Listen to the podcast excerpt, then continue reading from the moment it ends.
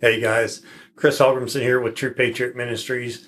Welcome back to episode seven and part five of Jesus. Now we we did have two episodes on John the Baptist, and then we stepped right into Jesus. What we're doing is we're walking. So this is a walk with Jesus, and right now we're walking through the Gospels.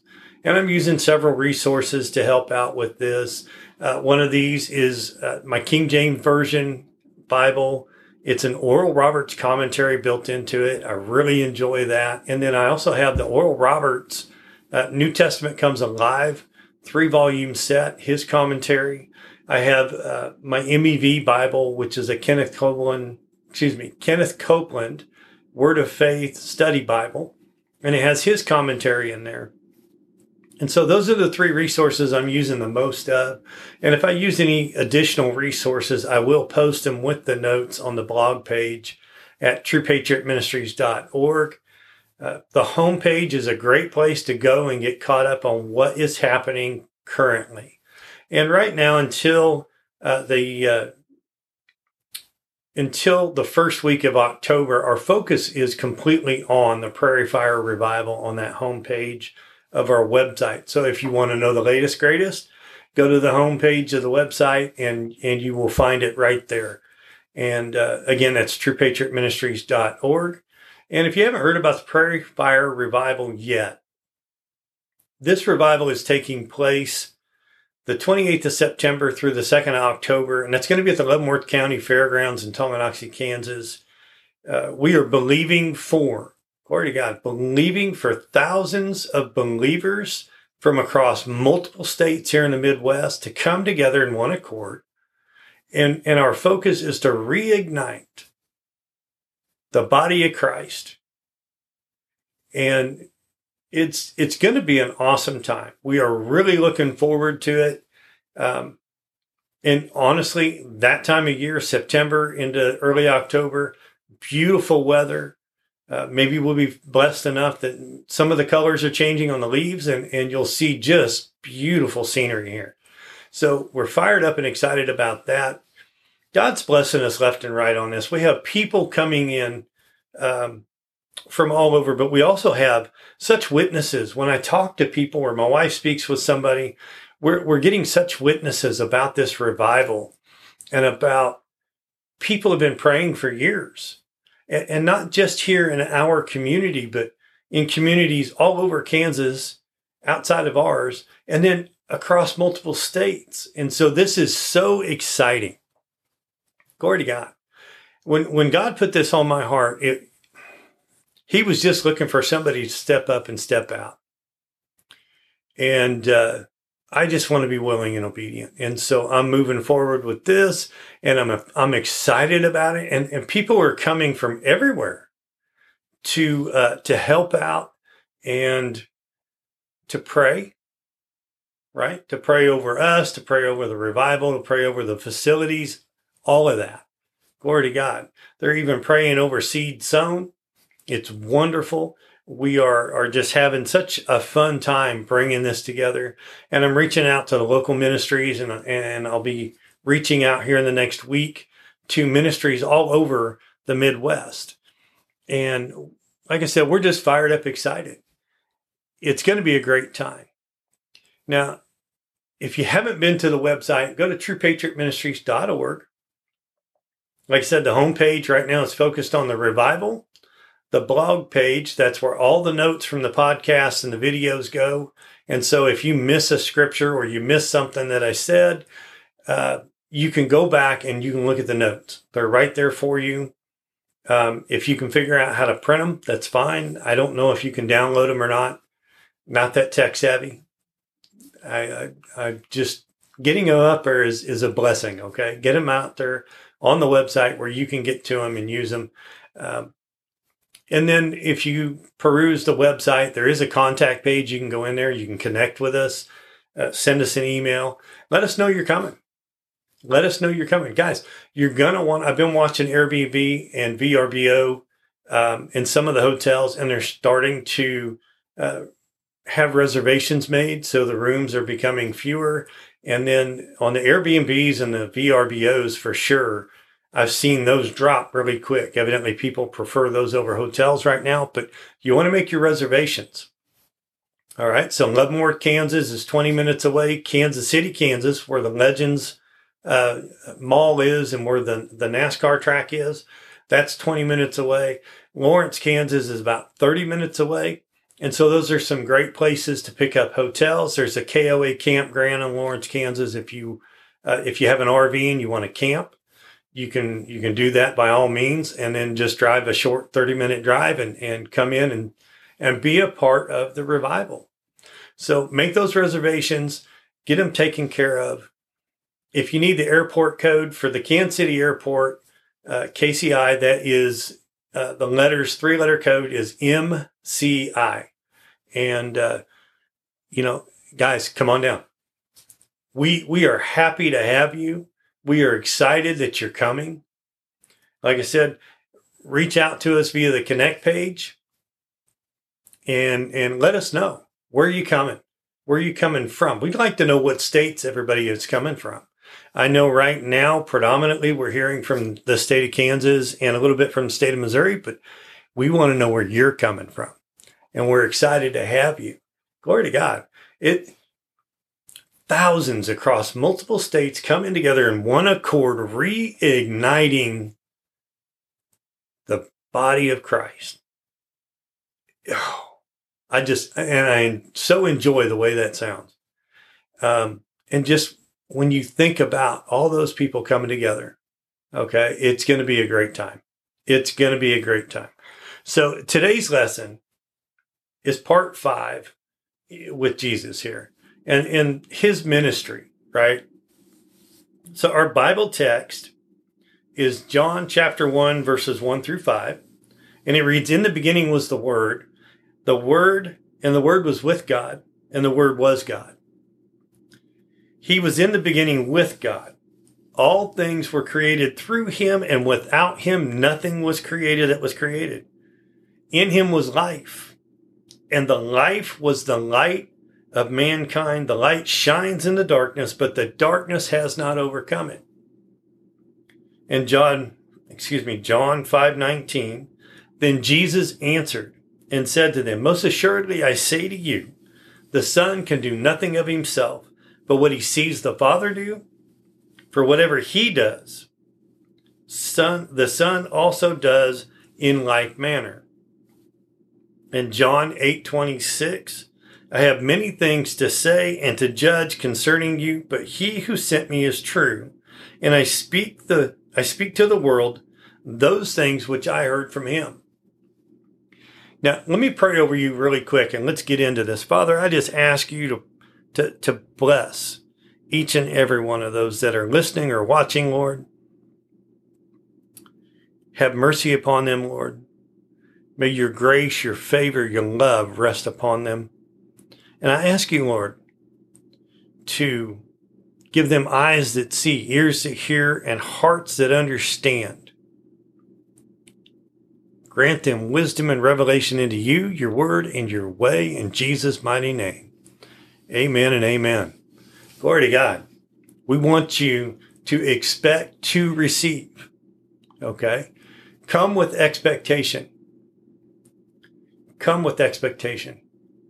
Set that standard and come in and be prepared to receive, not from me, okay, but from the scriptures. Receive from God on this. Receive. The Holy Spirit will witness with your spirit, um, and He will reveal things to you. Okay. He's the teacher. Right now, I'm just the voice box. Now, so we left off with John in the last episode with John chapter 1, verses 29 through 34. And let me read these to you. And it reads The next day, John saw Jesus coming toward him and said, Look, the Lamb of God who takes away the sin of the world. This is he of whom I said, after me comes a man who is preferred before me, for he was before me. I did not know him, but for this reason I came baptizing with water so that he may be revealed to Israel. Then John bore witness, saying, I saw the Spirit descending from heaven like a dove, and it remained on him. I did not know him, But he who sent me to baptize with water said to me, The one on whom you see the Spirit descending, glory to God, and remaining, this is he who baptizes in, with the Holy Spirit. I have seen and I have borne witness that he is the Son of God. Now that's where we left off in the last episode. Okay, so Jesus at this time, he's already baptized. This is uh, John talking about his witness about Jesus the next day. And then we're going to step right into Matthew, and let's go to Matthew chapter 4, verses 1 through 11, and we're going to look at Jesus being tempted. Okay? Verse 1 Then Jesus was led up into the wilderness by the Spirit to be tempted by the devil. And he had fasted for 40 days and 40 nights, and then he was hungry. And the tempter came to him and said, If you are the Son of God, command that these stones be turned into bread.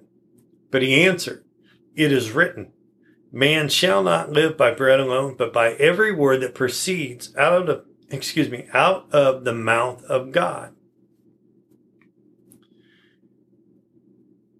Verse 5 Then the devil took him up into the holy city and set him on the highest point of the temple and said to him, If you are the Son of God, again, if, if, if, so this temptation, right? If you are the Son of God, throw yourself down. For it is written, He shall give His angels charge concerning you, and in your hands shall they lift you up, lest at any time you dash your foot against a stone. Jesus said to him, it is also written, You shall not tempt the Lord your God. Glory to God.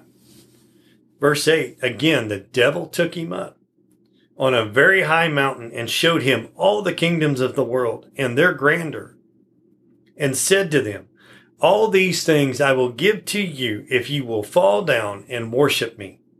Then Jesus said to him, Get away from here, Satan, for it is written, you shall worship the Lord your God, and him only shall you serve.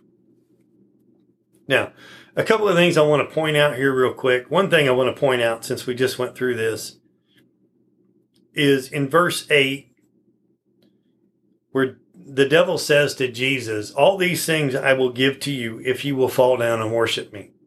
I want you to understand, in order for that to be a temptation, the devil had to have possession of those things. And so what we see is that because when Adam fell, the possessions that God gave Adam, Satan received because he fell. Okay. So the kingdoms, they, at this time when Jesus is speaking to him, they belong to the devil. And that's why it could be a temptation to Satan. I mean, honestly, if somebody tells you, I'm going to give you a million dollars, it's not a temptation unless you see the million dollars. Um, and then you may be asking, okay, what do I need to do for it? And, and herein comes temptation. But if you never see any money, there's really no temptation, right? And so the kingdoms, he showed them to Jesus and, and tempted him with them. So a couple of things here I want to touch on. The first is out of the Oral Roberts uh, commentary, the New Testament Comes Alive commentary. And Oral says here that Satan abuses scripture. You see here, the devil can also quote scripture. The devil knows that scripture quite well, but he usually quotes it inaccurately. The devil is referring here to a scripture in Psalm 91, verse 11 and 12, but he does not quote the scripture accurately he added three words at any time so that he, he made it to read, He shall give his angels charge concerning you, and in their hands they shall bear you up, lest at any time you dash your foot against a stone.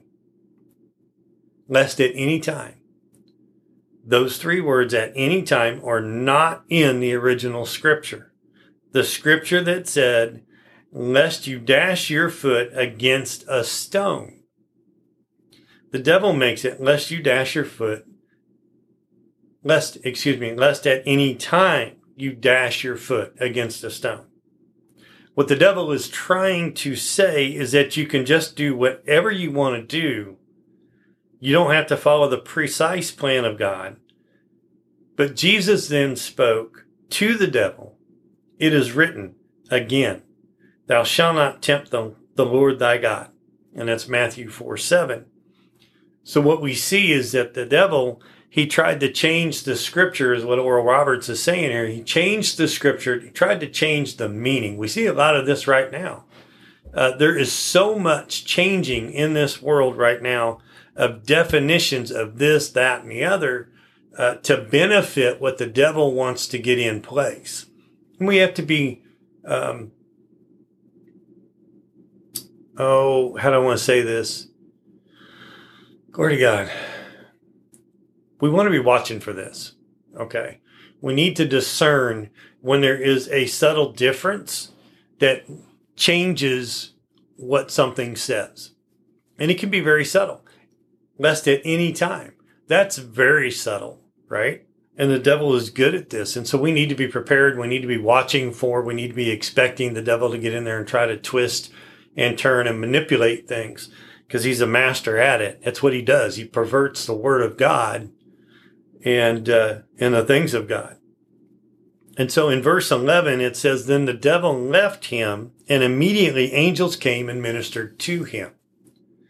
Now, when I look at when I look at the the uh, King James version with the Oral Roberts commentary, in this it says that Christ knew these angels, for he had created them. But notice they were not ministering to him as God, but to Jesus, the human being. When Jesus came to earth, he voluntarily put limitations upon himself. As long as he was in the flesh, he was tempted the same way that we are.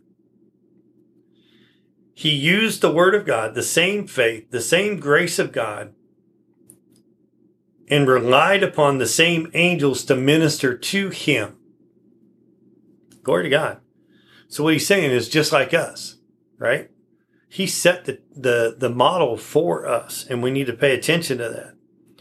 It's, he goes on to say he didn't use anything that is not available every moment to you and me today in our battle with the devil. We have the word, we have faith, we have God's grace, we have God's angels present to minister for us, and that's according to Hebrews 1:14. Whether you ever see one or not, angels are ministering for you constantly. You are on the winning side. And that was his commentary on that. Now, I want to jump over to the uh, Kenneth Copeland Word of Faith Study Bible because he's got a commentary here that I really like too.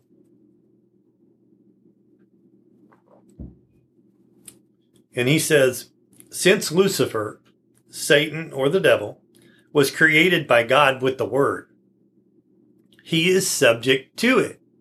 Now, we don't stop and think about this sometimes, right? We think of this devil as an enemy, as a foe, whatever. But we need to stop and think about God, the creator, creating Lucifer who exalted himself above God, or tried to exalt himself above God, and therefore was cast out of heaven and fell down and became Satan, the devil. But he began existence as a creation of God the Father. All right. And we need to remember that he, he was created with the word, just like everything else God has created. God spoke word. The word went to work and manifested. And that's what he's saying here, right? And he's, t- he's reminding us, Kenneth Copeland here in this commentary, he was created by God with the word. He is subject to the word. It goes on to say that on the Mount of Temptation, Jesus backed him down using the power of the written word of God that created him.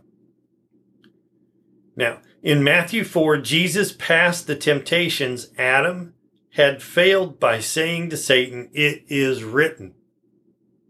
and spoke God's word to counter each temptation. And that's verses 4, 7, and 10. Now, the devil had and still has no defense against the power and the authority of the written word of God. And he goes on, he says, notice in verse 11, it says, Then the devil left him, and immediately angels came and ministered to him. Jesus has given you his authority and the power of attorney to use his name to bind the devil and his demons' activity in the earth. That's excellent. Okay. And, and as we go through walking through Matthew, Mark, Luke, John, we will see that through the death, the burial, and the resurrection of Jesus Christ, his victory over Satan is our victory over Satan. And the, the body of Christ needs to get this down inside. We all need to. I endeavor to get that down inside me. I, I take it before the Lord and, and ask him to help me through revelation, through wisdom, through knowledge, through understanding. Get this deep down in my heart so that everything that I look upon as I walk through this world, because where do our trials and our tribulations come from? They come from this world. When we're in heaven, sitting at the feet of Jesus, there's not going to be trials and tribulation. There's not going to be persecution. It's here in this world. And so we need to know uh, what that victory is and how to stand in it and how to take that victory and and look upon everything the devil brings at us look at it from a position of victory because Jesus Christ already secured that victory and it's ours. And so we need to know. We need to know. He's saying here, every time the devil tempted him, the devil said, it's, uh, if you will do this, and then he quoted a scripture, but he would manipulate the scripture, right? And Jesus would come back and he would say, Hey, uh uh-uh, uh it is written. It is written. It is written.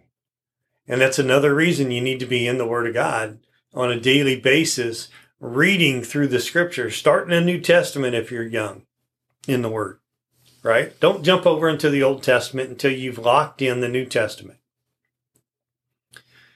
Get through it a few times so that you know and you understand it, and then you can start putting the Old Testament in there.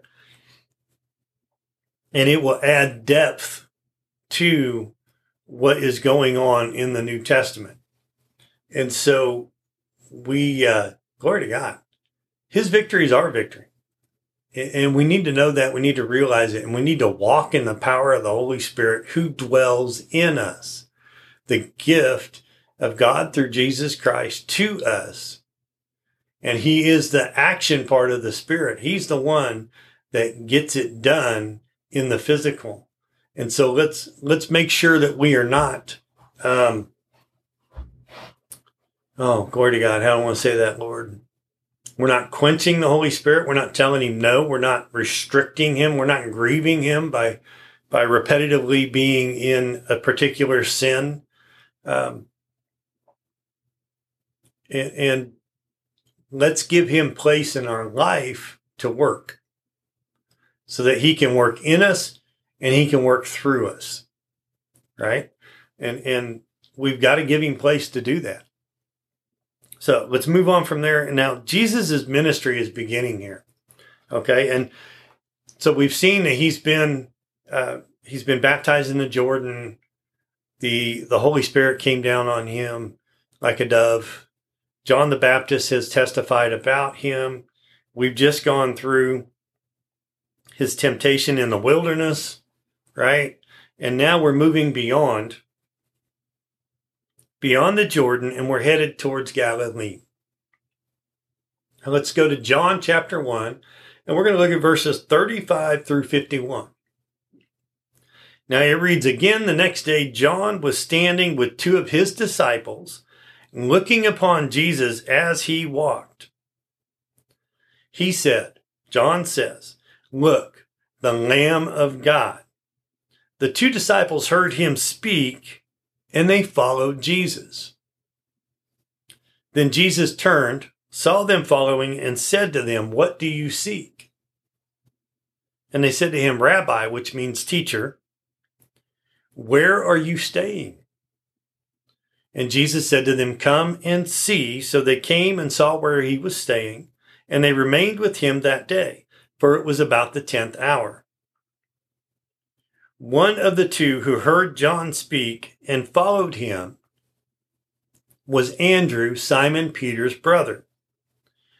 And in verse 41, so if you get this, uh, let's put it in context. So Andrew, Simon Peter's brother, and another disciple of John the Baptist heard John say this about Jesus and they turned and followed Jesus.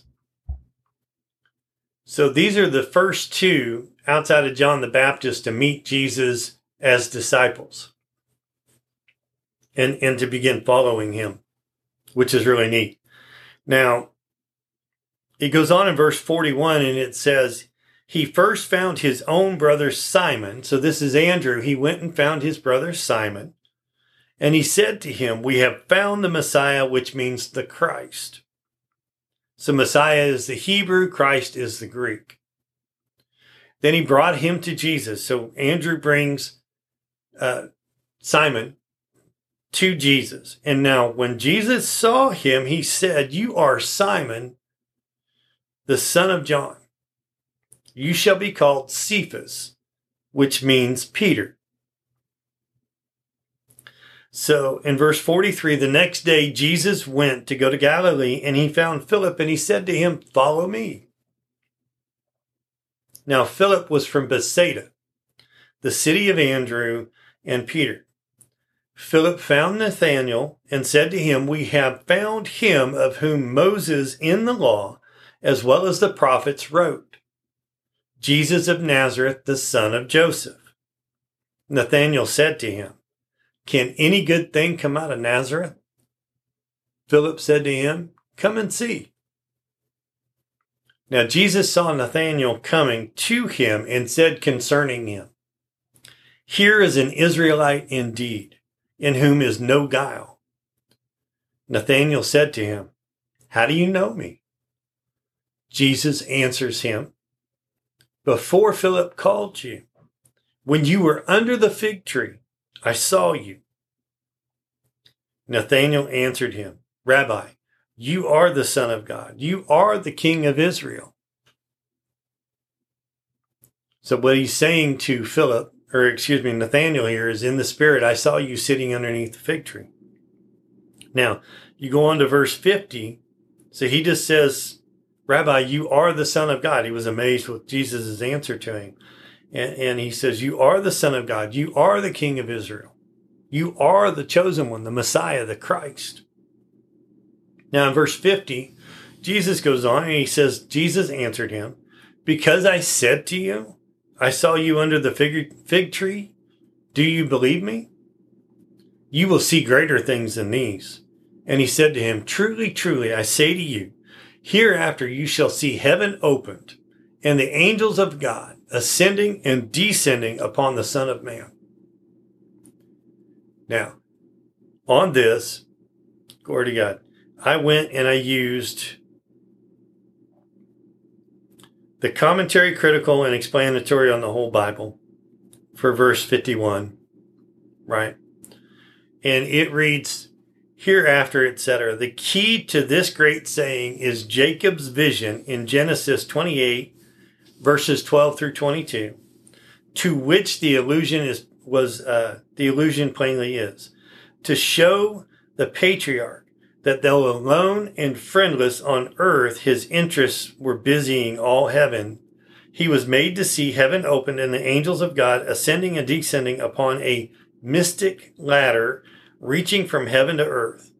By and by, says Jesus here, you shall see this communication between heaven and earth thrown wide open, and the Son of Man, the real ladder of this intercourse. That's so good. So good. And that was in the, the explanatory, the commentary, critical, and explanatory on the whole Bible. It'll be in the notes, so when you go to the website, you'll see it. Now let's continue on we're going to talk about the first miracle. So we've seen the temptation in the wilderness. We've come out of the wilderness and he's headed to Galilee. He picks up some disciples along the way. And now we're going to witness his first miracle. And this is on the third day. Okay. So he's been busy. he's not wasting any time here. It just shows you God can work. Um, when you stop and you think about this, all right, and I want you to think about it in your own life too. Things will seem like they don't happen, they don't happen, they don't happen, and then one will happen, and then two, three, four will happen, and then five, seven, eight, nine, ten will happen, and, and the next thing you know, it's like it happened overnight. But in truth, God was getting everything in place and it took time to get different things in motion, right? So that when the time was right, when God's timing was correct, right? When the due time came, it seemed as though it was um, very sudden, very quick. But in reality, according to God's plan, He's working that plan out for you way before you ever even know the plan exists. And, and that's what happened here. I mean, it seemed like these things came together rather quickly in the beginning of Jesus's ministry, but these are things that have been, been, uh, excuse me, been putting in, he's been putting in place for a certain amount of time already. Uh, we just don't see the pieces coming together until they do come together. And, and it's just amazing. Uh, it's like Abraham and the ram in the thicket, right? that ram was headed to the thicket long before Abraham ever uh, had his son on the altar.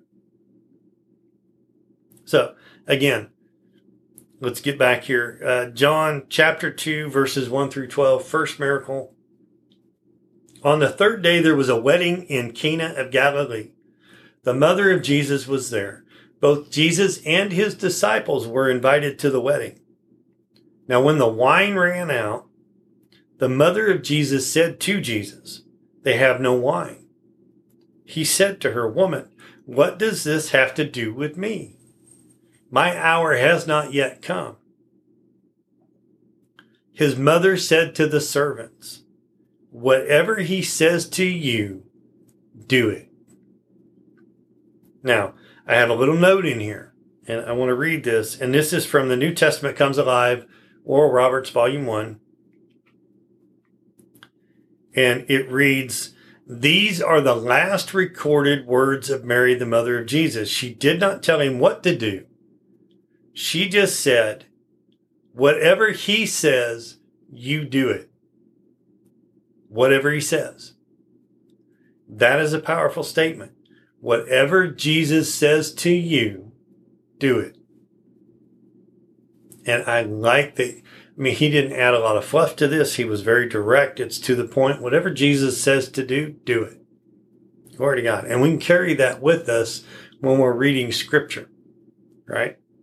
So let's go on to verse six. It says, six water pots made of stone were sitting there, used for ceremonial cleansing by the Jews, containing 20 to 30 gallons each.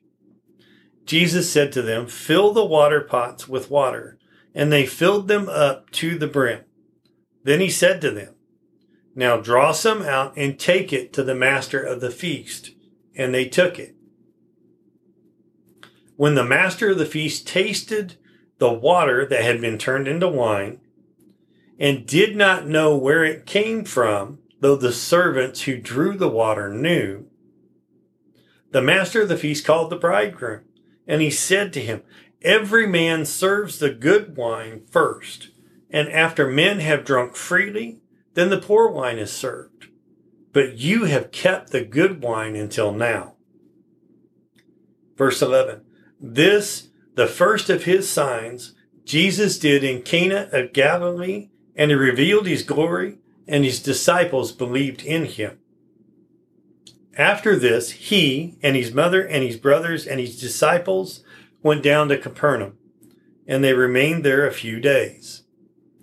Now, I want to read to you from my personal commentary, King James Bible, uh, Oral Roberts, what he's got to say about this. And it's kind of lengthy, so bear with me, but there's some good information in here that I want you to have. Okay? Now, he says here, this is Jesus' first miracle. It saved a marriage. It put a new home together. It brought joy when everything was falling apart because they ran out of wine and that was critical. I mean, the wedding feast wasn't even over. Um, it brought joy and success when everything was falling apart. But when asked, Jesus took a hand and there were three powerful results that helped us, that help us today. First, Jesus brought mankind a new kind of relationship with God, a very personal relationship. He goes on to say the first thing Jesus did in the miracle of turning the water into wine at Cana of Galilee was to give each person a new kind of relationship with God. Let me explain. In the Old Testament, the first miracle Moses performed before Pharaoh was in Egypt, where Israel was in bondage. There, Moses turned water into blood, a symbol of destruction and death. The first miracle our Lord Jesus performed was to turn the same kind of water into wine, a symbol of life, joy, and happiness. The Old Testament, or Old Covenant, ends with a curse. The New Testament, or New Covenant, begins with a birth, a baby child born, a whole new beginning through the Old Covenant being fulfilled and replaced with a new and better covenant given. The powerful new covenant contains no curse, but the promise of a blessing. Water will be turned into wine, new wine of the Holy Spirit that fills your whole life with Jesus. Second, Jesus Christ brought together or brought a new type of miracle, excuse me, the miracle of seed faith. The miracle of reproducing what you give to Him. Now, from Noah's day, seed time and harvest had been in effect. The, in the covenant God later made with Abraham and his seed, the first fruits of each harvest were given back to God as seed to plant and for God to use. And through it to multiply back his blessings. But slowly the people of the old covenant drifted away from the miracle of seed time and harvest of first fruits, and the miracles began disappearing from their lives. Only in isolated instances did God find individuals who would give, plant their seed of faith. Now, I want you to see this, okay? Because we're going through this today with the, the body of Christ, right? That's why an awakening, that's why uh, revivals are taking place all over the United States right now. We've gotten complacent. And just like it says here, but slowly the people of the old covenant drifted away from the miracle of seed time and harvest, of first fruits, and the miracles began disappearing from their lives. We're reliving that right here and now. Now, through Elijah, God found a widow whose food supply was completely running out. I like I like this story. This widow, it's awesome.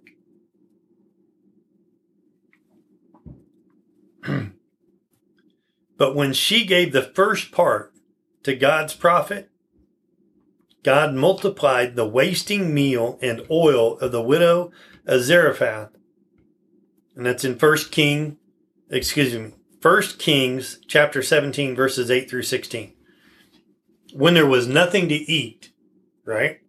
When there was nothing to eat, God sent manna down from heaven for the children of Israel a miracle out of the blue, we might say. These miracles were very practical and down to earth to save a person's life or extend his life into better things. Now, God did several miracles in the Old Testament times, but miracles were not a regular thing because not enough people seeded for them. So, not enough people were sowing towards miracles. Glory to God they had become virtually unknown as a regular occurrence when our Lord Jesus Christ came. And that's so true. The Pharisees were so hard set against it. Um, and, and we'll get into it, but even, even the miracle of Jesus casting the demons out of Mary Magdalene, the, the Pharisees, they struggled with that. They couldn't get it done. And Jesus walks in and boom, it's done, right? So they had become virtually unknown as a regular occurrence when our Lord Jesus Christ first came. Now, his first miracle, turning the water into wine, is therefore of great, great meaning to you and me. Notice how he did it.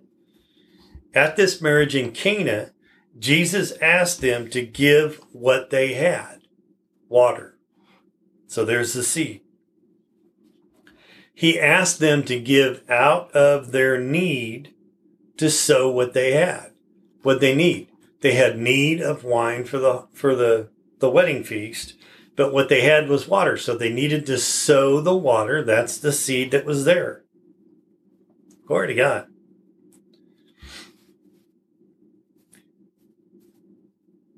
There was no more wine, but Jesus directed the servants to sow water. They did so with all obedience, with all the obedience of which they were capable, and they were rewarded in direct proportion to what they had sown.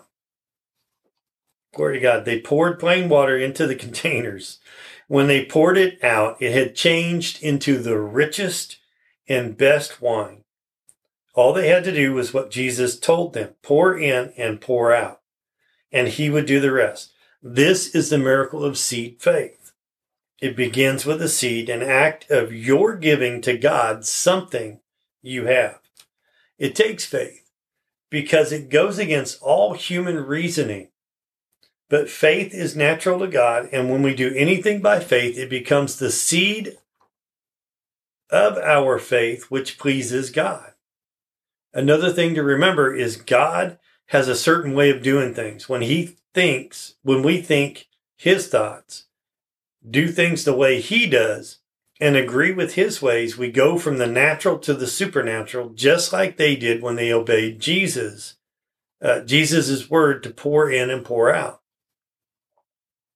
The important thing in giving is to give whatever the Lord lays on your heart and give it first.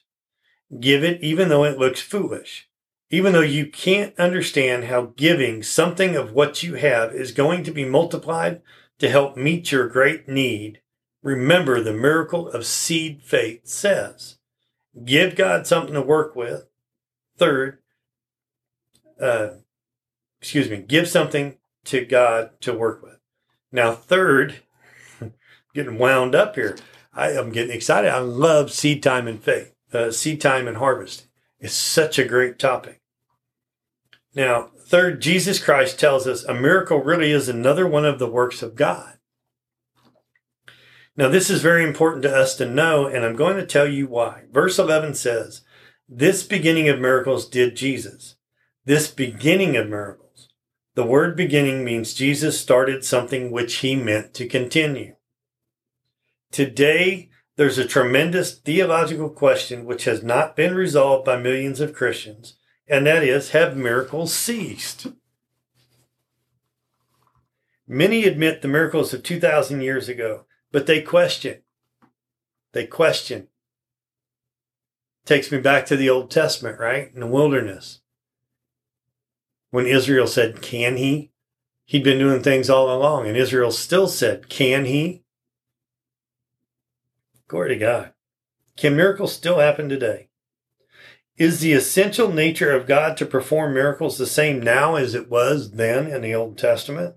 The answer is yes, because, because God never changes. His, he never changes his nature, right? I am the Lord. I change not. And that's Malachi 3 6. Now, look at this miracle and know that it was only the beginning of miracles, not an end. Notice, however, Jesus called his miracles the works of the Father. And that's John chapter 10, verse 37. What we call miracles, Jesus calls the normal works of his Father. To God, a miracle is the norm, not anything exceptional. Think of God's works as a continuous stream of his love flowing toward us daily, in which we can enter by acts of our faith. That is so good. Glory to God. No, they have not ceased. We have drifted away from, from what God set in place seed time and harvest. We have, and the devil's been so keen on tricking us into believing that, that, uh, when somebody speaks about giving, it's just because they want something from you. When in truth, what they know, and I'm speaking to those who are honest, who are, are honoring God, right? I'm, I'm not saying there's not deceptive people out there. There is. Okay. But there are more men and women who serve God who honor God, right? And so they're saying, look, you need to sow to God so that He can get you that harvest that you need, right? So here he's using the example of sowing uh, what they had in order to get what they needed, right? And there's so many examples of that. The widow with the oil. What she had was a little bit of oil. What she needed was sustenance. She needed to be sustained. She needed uh, prosperity. Glory to God. And and then the woman with the the cake, same thing. She had meal. She had a little bit of oil, but it was going to be their last meal. Right? These are both Old Testament stories, but they speak to seed time and harvest. And the prophets that God sent to these people, they said to them, before you partake of it, let me have it. And so they did. They sowed what they had into God in order that God could give them a harvest of what it was that they needed. This never stopped. It is still here today. Look, until Jesus Christ's second coming, until he that is perfect comes again, seed time and harvest will continue. And so we need to we need to pay attention to that. So what happened in the Old Testament was they drifted away from seed time and harvest. They drifted away from first fruits, right? And so as we drift away as a nation from tithing, from giving, from sowing, as we drift away from God, okay, so we've drifted away from seed time and harvest and the miracles have, I'm not going to say they've ceased, but they've slowed down so great that now we say, hmm, can he? We know he did at one time, but can he? And we are just as Israel in the desert after God had given them manna, he'd given them water, he'd given them quail. Uh, their clothes did not wear out, right? He'd done all these things for them, and yet they still turn and say, Can he? All right. And we don't want to be a nation that says, can he? We want to be a nation that says, yes, he can and he will. Glory to God. Become convicted and convinced of that. God is still moving. He's still powerful. He is still omnipotent, omniscient. Glory to God. His power resides in us in the form of the Holy Spirit. And we need to learn to rely on the Holy Spirit and quit relying on what the flesh tells us or what the mind tells us because they're going to lie to us and they're going to deceive us. Glory to God. And we need to listen to the Holy Spirit. Now, the first cleansing of the temple right? And and this will be the the close. I know it's a little longer. I'm trying to get these down to about 30 minutes. Um, I'll be honest with you, I've missed the ministry shorts. I've enjoyed those, but with everything that's going on, I've kind of backed off of those a little bit until the revival is finished. But if I can find a way to break these episodes down into into uh, two 30 minute portions, that's my goal because I just I do I enjoy doing these. It brings me joy. I'm learning right alongside you. as I research and study and, and resource this stuff, um, the Lord's teaching me, right? He's pointing things out to me that I haven't seen before, or maybe I've only seen partially. And, and he's blessing me. And I, I just so enjoy this.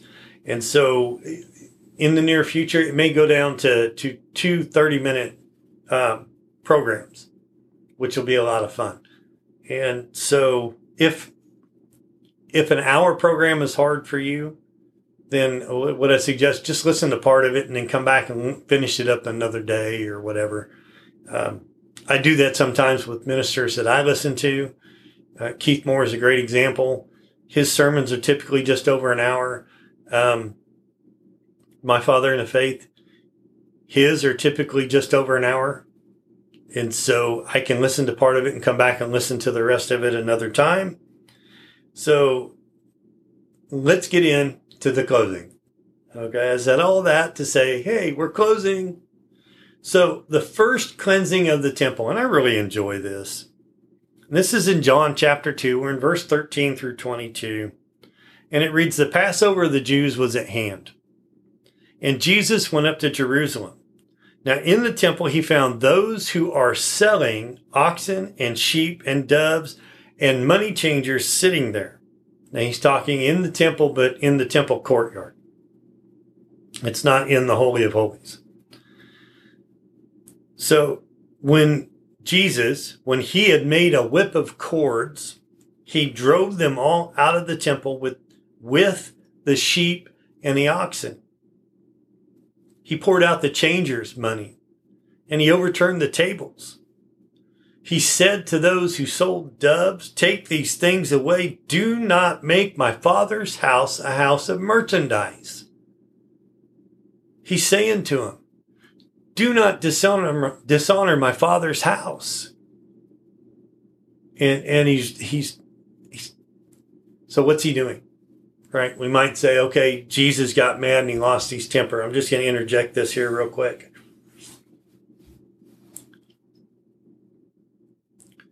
Jesus looked upon dishonor. Now, it's one thing to look upon dishonor outside of the temple, but the temple is holy. Doesn't even matter if it's just the temple courtyard. You come inside the temple, it's holy ground.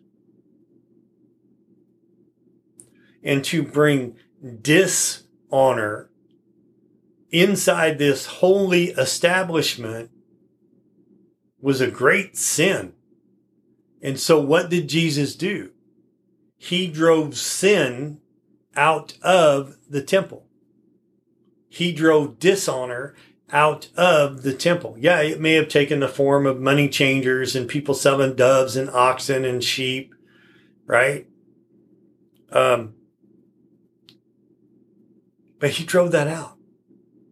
You know, he drove out the men who were profiting off of others giving. And it was such a dishonor. And so we need to remember that. Okay. And, and we'll cover that here in just a second. But that's what we see when Jesus, because you might, if you don't stop and think about it, if, if you're not taught on this, you might mistakenly believe that Jesus did sin because he got mad and he acted on his anger. But that's not true. What Jesus did was he had reverence for God the Father, his Father, he honored him and he came inside a holy place and found men dishonoring on holy ground, sinning on holy ground, uh, profiting off of others on holy ground. And he drove that sin, he drove that presence of the devil in the holy temple out. That's what he did. It wasn't an act of anger.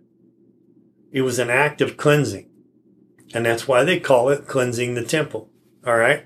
Now, in verse 17, it goes on and it says, His disciples remembered that it was written, Zeal for your house will consume me. Then the Jews said to him, to Jesus, What sign do you show us? What miracle do you show us seeing that you do these things? Who are you to come in here and disrupt our profiteering? Who are you to come in here and disrupt our position, our authority? Glory to God.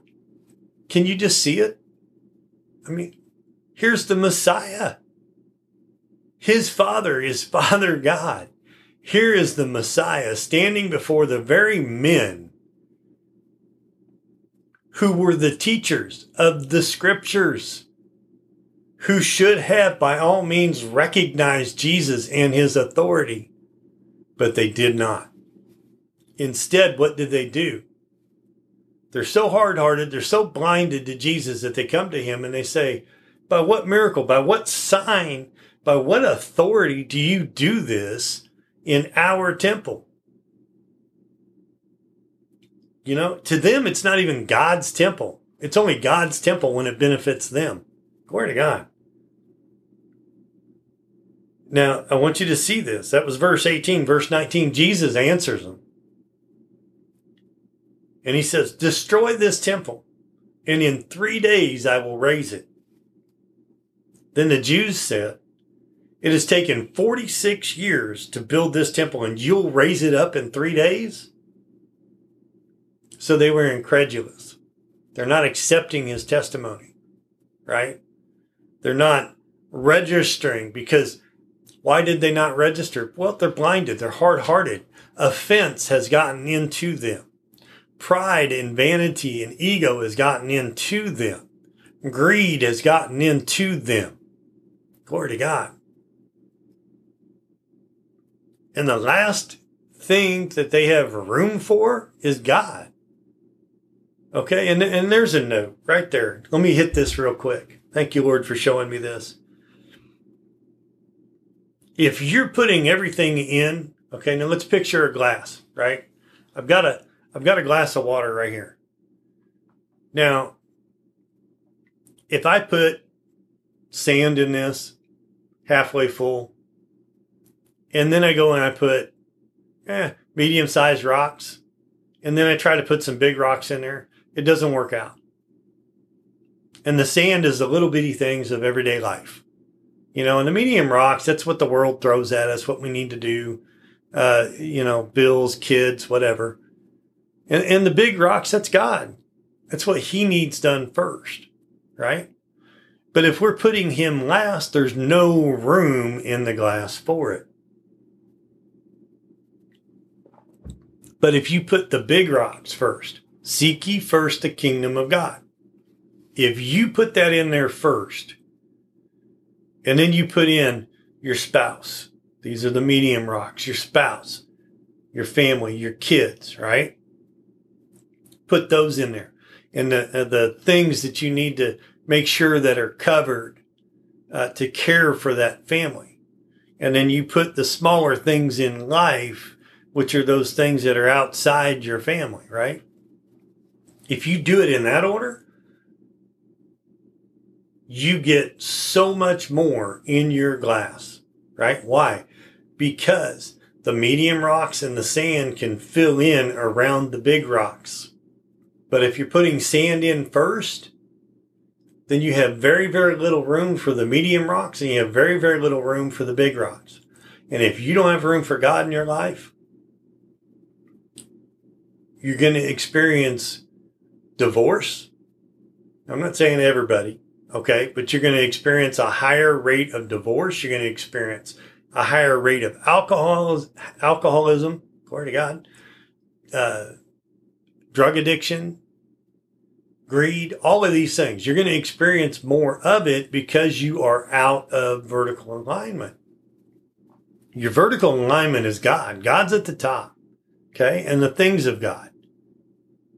And then your spouse. Don't put your spouse after your kids. Put your spouse before your kids, and there's a reason for that. Okay. God gave you that spouse. And you read in scriptures, and I'm not going to quote you the scripture right now. I'm just going to tell you God says, look, when man and woman comes together, they're one. Okay. He didn't say when man, woman, and children come together, they're one. No.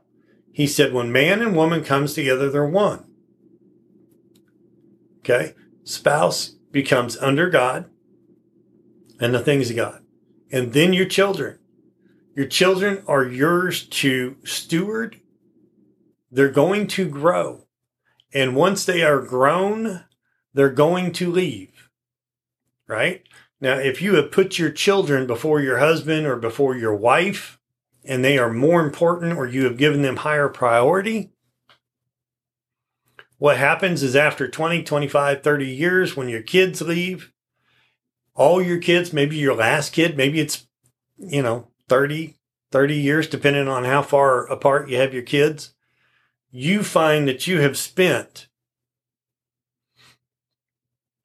30 years devoted to your children,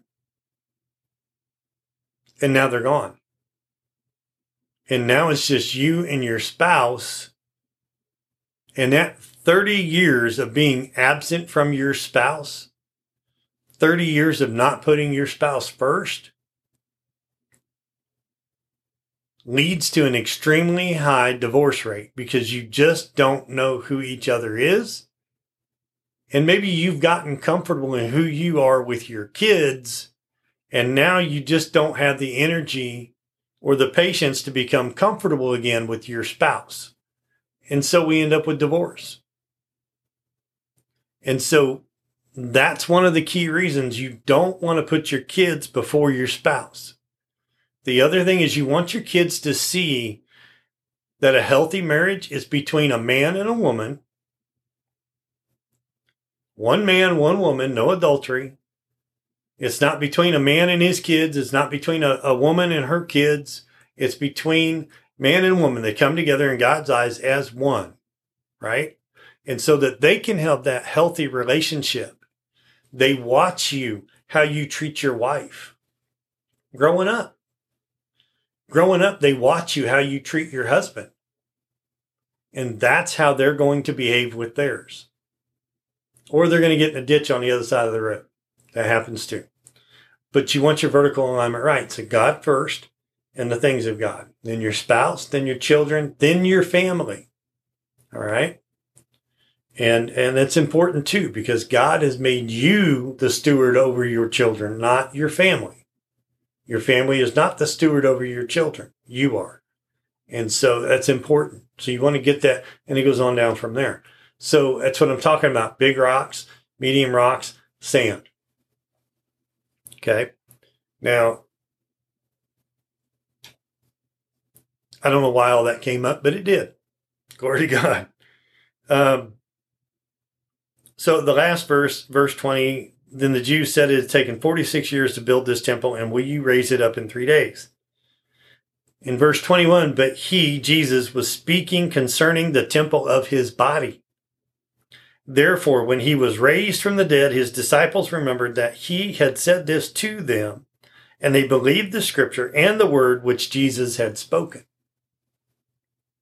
Now, I want you to understand here the disciples, they had access to the same scriptures and they heard the same words spoken by Jesus, and yet they came to a completely different understanding of the situation than the Pharisees did.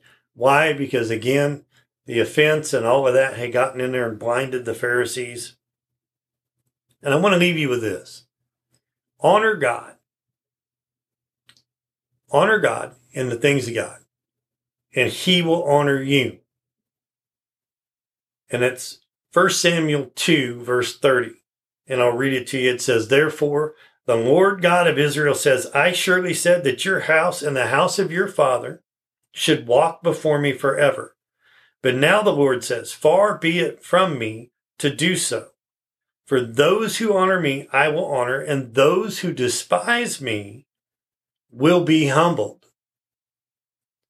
You want to honor God. You don't want to be caught in a second crowd and be humbled because when He humbles you, you're not going to enjoy it. You really aren't. And so I hope you've enjoyed today's message. Uh, and, and glory to God, it, it's good. Vertical alignment. Get it in you. Know it. Go back and study the example of Jesus being tempted in the wilderness how the devil took scripture, he knows scripture and he took scripture and he tried to use it. Look and see how Jesus handled the devil. He knew scripture. He said it was written. It is written. Glory to God. That's so good, right? The temptation.